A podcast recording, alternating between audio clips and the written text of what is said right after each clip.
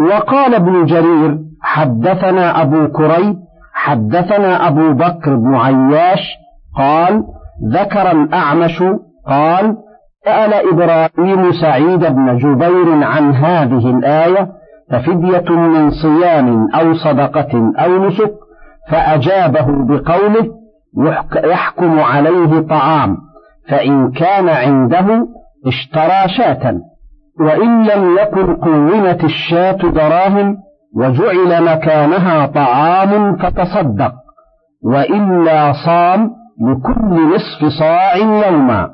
قال إبراهيم كذلك سمعت علقمة يذكر قال لما قال لي سعيد بن جبير من هذا؟ ما أظرفه قال قلت هذا إبراهيم فقال ما أظرفه كان يجالسنا قال فذكرت ذلك لإبراهيم قال فلما قلت يجالسنا انتفض منها وقال ابن جرير أيضا حدثنا ابن أبي عمران حدثنا عبيد الله بن معاذ عن أبيه عن أشعث عن الحسن في قوله ففدية من صيام أو صدقة أو نسك قال إذا كان بالمحرم أذى من رأسه حلق وافتدى بأي هذه الثلاثة شاء والصيام عشرة أيام والصدقة على عشرة مساكين كل مسكين مكوكين مكوكا من تمر ومكوكا من بر والنسك شاه. وقال قتادة عن الحسن وعكرمة في قوله ففدية من صيام أو صدقة أو نسك قال إطعام عشرة مساكين وهذان القولان من سعيد بن جبير وعلقمة والحسن وعكرمة قولان غريبان فيهما نظر لأنه قد ثبتت السنة في حديث كعب بن عجرة الصيام ثلاثة أيام لا ستة أو إطعام ستة مساكين أو نسك شاة وأن ذلك على التخيير كما دل عليه سياق القرآن وأما هذا الترتيب فإنما هو معروف في قتل الصيد كما هو نص القرآن وعليه أجمع الفقهاء هناك بخلاف هذا والله أعلم. وقال هشام أخبرنا ليث عن طاووس أنه كان يقول ما كان من دم أو طعام فبمكة وما كان من صيام فحيث شاء. وكذا قال مجاهد وعطاء والحسن. وقال هشام أخبرنا حجاج وعبد الملك وغيرهما عن عطاء أنه كان يقول ما كان من دم فبمكة وما كان من طعام وصيام فحيث شاء. وقال هشيم أخبرنا يحيى بن سعيد عن يعقوب بن خالد أخبرنا أبو أسماء مولى بن جعفر قال حج عثمان بن عفان ومعه علي والحسين بن علي فارتحل عثمان قال أبو أسماء وكنت مع ابن جعفر فإذا نحن برجل نائم وناقته عند رأسه. قال فقلت أيها النائم فاستيقظ. فإذا الحسين بن علي قال فحمله ابن جعفر حتى أتينا به السقيا. قال فأرسل إلي علي ومعه أسماء بنت عميس قال فمرضناه نحوا من عشرين ليلة. قال قال علي للحسين ما الذي تجد؟ قال فأومأ بيده إلى رأسه. قال فأمر به علي فحلق رأسه ثم دعا ببدنة فنحرها. فإن كانت هذه الناقة عن الحلق ففيه أنه نحرها دون مكة وإن كانت عن التحلل فواضح. وقوله فإذا أمنتم فمن تمتع بالعمرة إلى الحج فما استيسر من الهدي أي فإذا تمكنتم من أداء المناسك فمن كان منكم متمتعا بالعمرة إلى الحج وهو يشمل من أحرم بهما أو أحرم بالعمرة أولا فلما فرغ منها أحرم بالحج وهذا هو التمتع الخاص. وهو المعروف في كلام الفقهاء والتمتع العام يشمل القسمين كما دلت عليه الأحاديث الصحاح فإن من الرواة من يقول تمتع رسول الله صلى الله عليه وسلم وآخر يقول قرن ولا خلاف أنه ساق هديا وقال تعالى فمن تمتع بالعمرة إلى الحج فما استيسر من الهدي أي فليذبح ما قدر عليه من الهدي وأقله شاه. وله أن يذبح البقر لأن رسول الله صلى الله عليه وسلم ذبح عن نسائه البقر. وقال الأوزاعي عن يحيى بن أبي كثير عن أبي سلمة عن أبي هريرة أن رسول الله صلى الله عليه وسلم ذبح البقر عن نسائه وكن متمتعات. رواه أبو بكر بن مردوي. وفي هذا دليل على مشروعية التمتع كما جاء في الصحيحين عن عمران بن حصين قال نزلت آية المتعة في كتاب الله وفعلناها مع رسول الله صلى الله عليه وسلم. ثم لم ينزل قرآن يحرمها ولم ينه عنها حتى مات. قال رجل برأيه ما شاء. قال البخاري يقال إنه عمر وهذا الذي قاله البخاري. قد جاء مصرحا به أن عمر كان ينهى الناس عن التمتع ويقول إن يأخذ بكتاب الله فإن الله يأمر بالتمام يعني قوله وأتموا الحج والعمرة لله. وفي نفس الأمر لم يكن عمر رضي الله عنه ينهى عنها محرما لها إنما كان ينهى عنها ليكثر قصد الناس للبيت حاجين ومعتمرين كما قد صرح به رضي الله عنه. وقوله فمن لم يجد فصيام ثلاثة أيام في الحج وسبعة إذا رجعتم تلك عشرة كاملة. يقول تعالى فمن لم يجد هديا فليصم ثلاثة أيام في الحج أي في أيام المناسك. قال العلماء والأولى أن يصومها قبل يوم عرفة في العشر. قاله عطاء أو من حين يحرم قاله ابن عباس وغيره. لقوله في الحج ومنهم من يجوز صيامها من أول شوال قاله طاووس ومجاهد وغير واحد. وجوز الشعبي صيام يوم عرفة وقبله يومين. وكذا قال مجاهد وسعيد بن جبير والسدي وعطاء وطاووس والحكم والحسن وحماد وإبراهيم وأبو جعفر الباقر والربيع ومقاتل بن حيان. وقال العوفي عن ابن عباس إذا لم يجد إذا لم يجد هديا فعليه صيام ثلاثة أيام في الحج قبل يوم عرفة. فإذا كان يوم عرفة الثالث فقد تم صومه وسبعة إذا رجع إلى أهله. وكذا روى أبو إسحاق عن وبرة عن ابن عمر قال يصوم يوما قبل يوم التروية ويوم التروية ويوم عرفة. وكذا روى جعفر بن محمد عن أبيه عن علي أيضا فلو لم يصمها أو بعضها قبل العيد فهل يجوز أن يصومها في أيام التشريق؟ فيه قولان للعلماء وهما للإمام الشافعي أيضا القديم منهما أنه يجوز له صيامها لقول عائشة وابن عمر في صحيح البخاري لم يرخص في أيام التشريق أن يصم إلا لمن لا يجد الهدي. وهكذا رواه مالك عن الزهري عن عروة عن عائشة وعن سالم عن ابن عمر وقد روي من غير وجه عنهما. ورواه سفيان عن جعفر بن محمد عن أبيه عن علي أنه كان يقول من فاته صيام ثلاثة أيام في الحج صامهن أيام التشريق. وبهذا يقول عبيد بن عمير الليثي عن عكرمة والحسن البصري وعروة بن الزبير.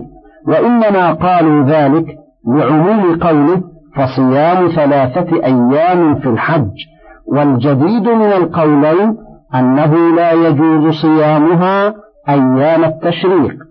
لما رواه مسلم عن قتيبة الهذلي رضي الله عنه قال قال رسول الله صلى الله عليه وسلم أيام التشريق أيام أكل وشرب وذكر الله عز وجل.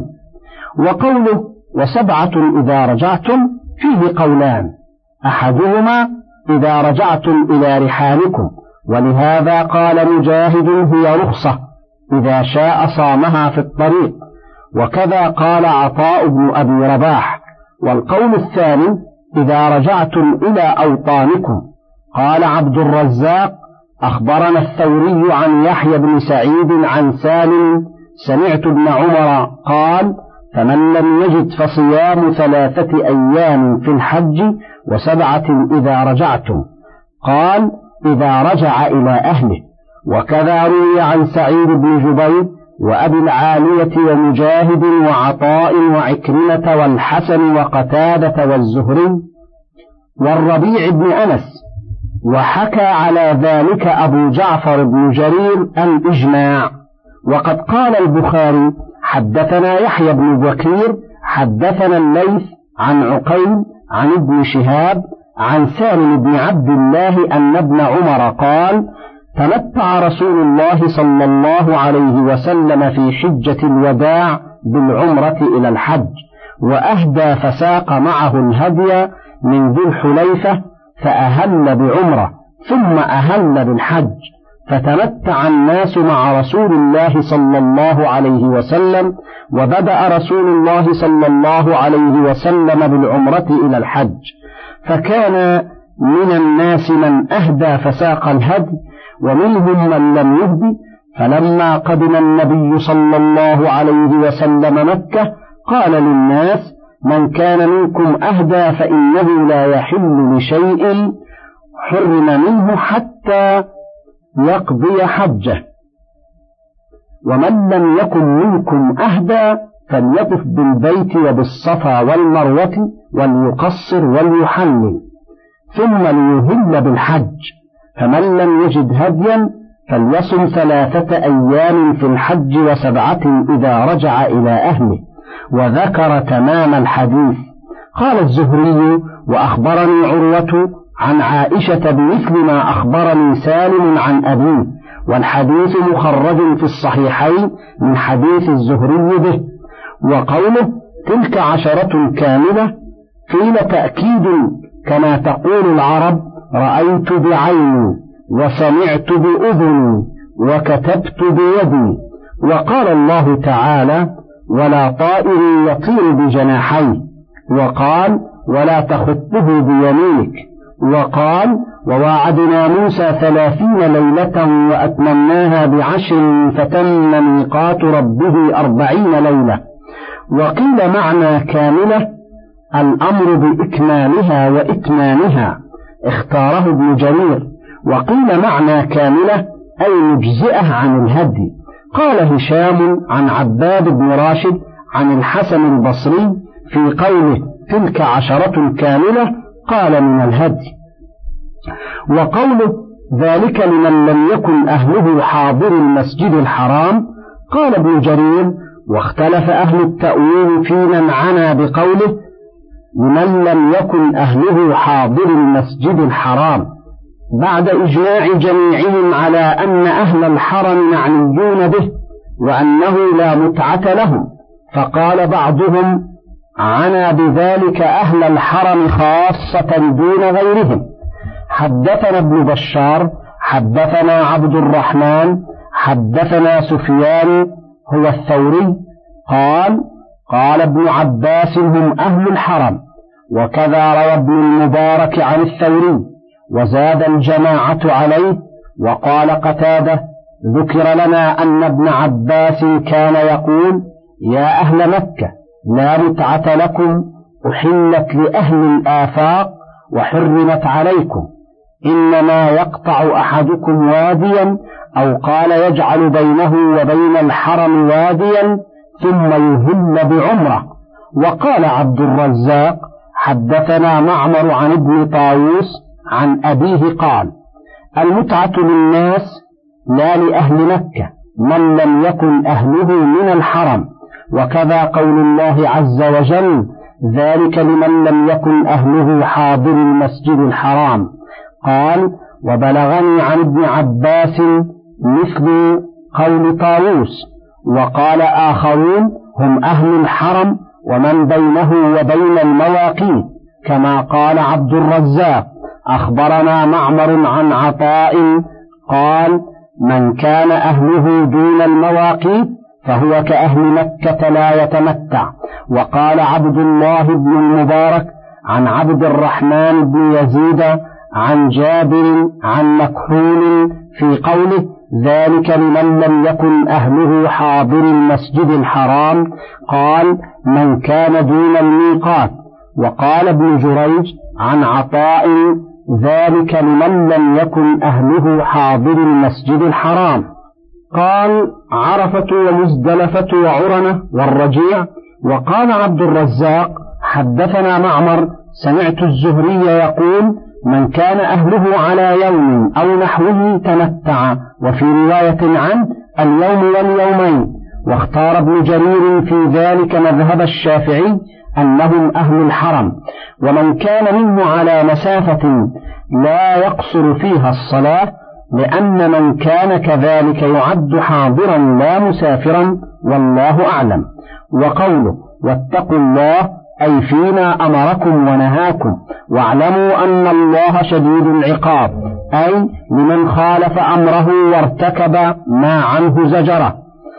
الحج أشهر معلومات فمن فرض فيهن الحج فلا رفث ولا فسوق ولا جدال في الحج وما تفعلوا من خير يعلمه الله وتزودوا فإن خير الزاد التقوى. واتقون يا أولي الألباب. اختلف أهل العربية في قوله الحج أشهر معلومات فقال بعضهم تقديره الحج حج أشهر معلومات فعلى هذا التقدير يكون الإحرام بالحج فيها أكمل من الإحرام فيما عداها وإن كان ذاك صحيحا. والقول بصحة الإحرام بالحج في جميع السنة مذهب مالك وأبي حنيفة وأحمد بن حنبل وإسحاق بن راهويه وبه يقول إبراهيم النخعي والثوري والليث بن سعد. واحتج لهم بقوله تعالى يسألونك عن الأهلة قل هي مواقيت للناس والحج وبأنه أحد النسكين. فصح الإحرام به في جميع السنة كالعمرة. وذهب الشافعي رحمه الله إلى أنه لا يصح الإحرام بالحج إلا في أشهره فلو أحرم به قبلها لم ينعقد إحرامه به. وهل ينعقد عمرة؟ فيه قولان عنه. والقول بأنه لا يصح الإحرام بالحج إلا في أشهره مروي عن ابن عباس وجابر وبه يقول عطاء وطاووس ومجاهد رحمهم الله والدليل عليه قوله الحج أشهر معلومات وظاهره التقدير الآخر الذي ذهب إليه النحاة وهو أن وقت الحج أشهر معلومات فخصصه بها من بين سائر شهور السنة فدل على أنه لا يصح قبلها كميقات الصلاة. وقال الشافعي رحمه الله أخبرنا مسلم بن خالد عن ابن جريج أخبرني عمر بن عطاء عن عكرمة عن ابن عباس أنه قال لا ينبغي لأحد أن يحرم بالحج إلا في شهور الحج من أجل قول الله تعالى الحج أشهر معلومات.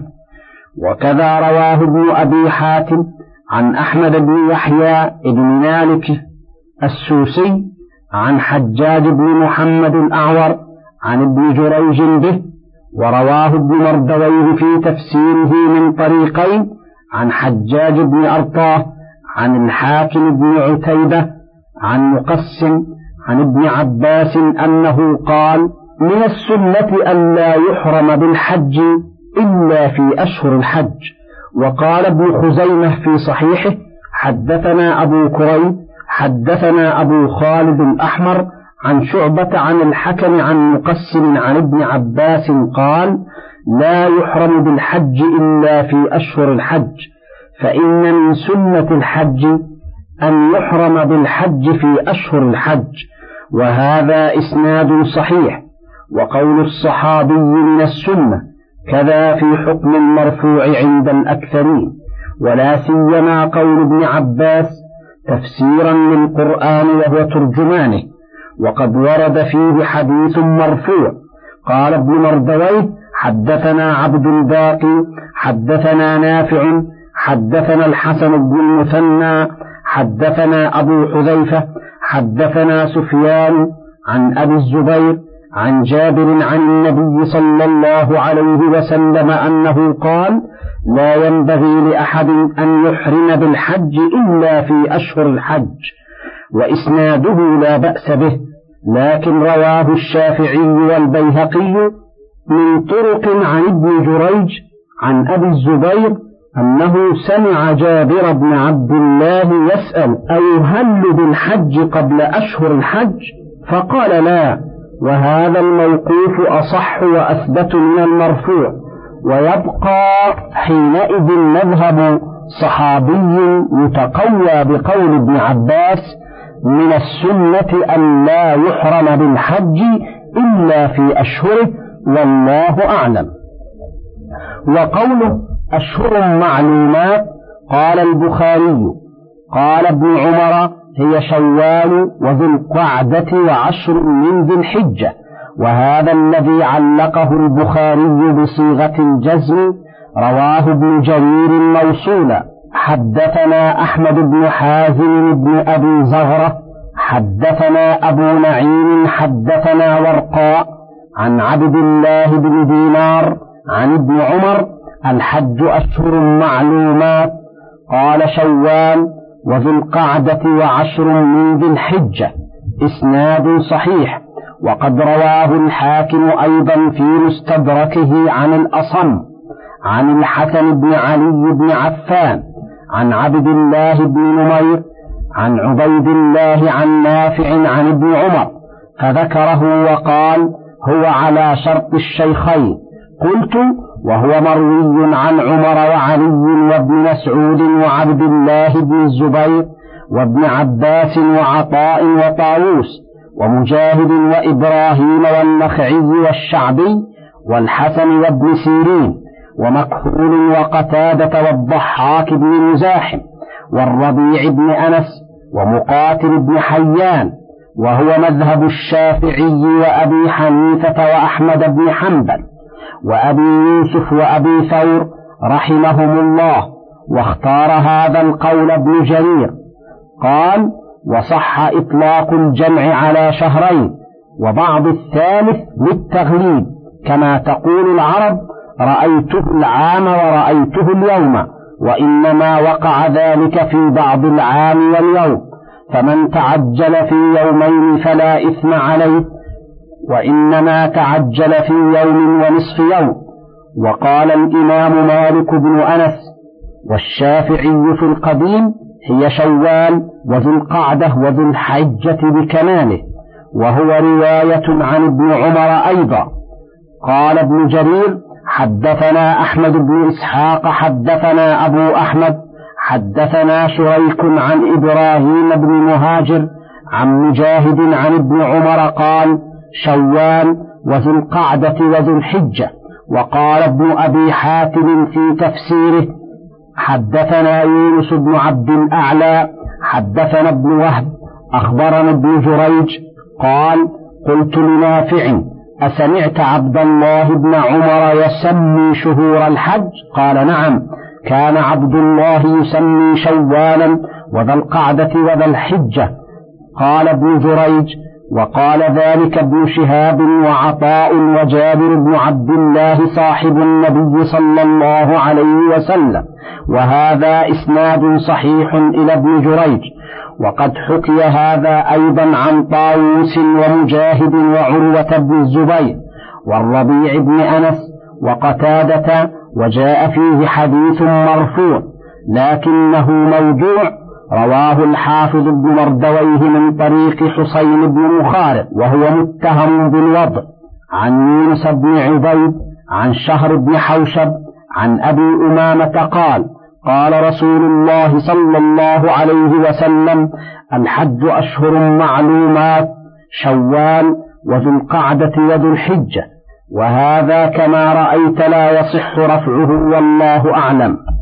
وفائدة مذهب مالك أنه إلى آخر ذي الحجة بمعنى أنه مختص بالحج فيكره الاعتمار في بقية ذي الحجة لا أنه يصح الحج بعد ليلة النحر. قال ابن أبي حاتم حدثنا أحمد بن سنان حدثنا أبو معاوية عن الأعمش عن قيس بن مسلم عن طارق بن شهاب قال قال عبد الله الحج أشهر معلومات ليس فيها عمرة. وهذا إسناد صحيح. قال ابن, جر... ابن جرير وإنما أراد من ذهب إلى أن أشهر الحج شوال وذو القعدة وذو الحجة أن هذه الأشهر ليست أشهر العمرة إنما هي للحج وإن كان عمل الحج قد انقضى بانقضاء أيام منن. كما قال محمد بن سيرين ما أحد من أهل العلم يشك في أن عمرة في غير أشهر الحج أفضل من عمرة في أشهر الحج. وقال ابن عون سألت القاسم بن محمد عن العمرة في أشهر الحج فقال كانوا لا يرونها تامة. قلت وقد ثبت عن عمر وعثمان رضي الله عنهما أنهما كانا يحبان الاعتمار في غير أشهر الحج. وينهيان عن ذلك في أشهر الحج. والله أعلم. من فضلك تابع بقية المادة.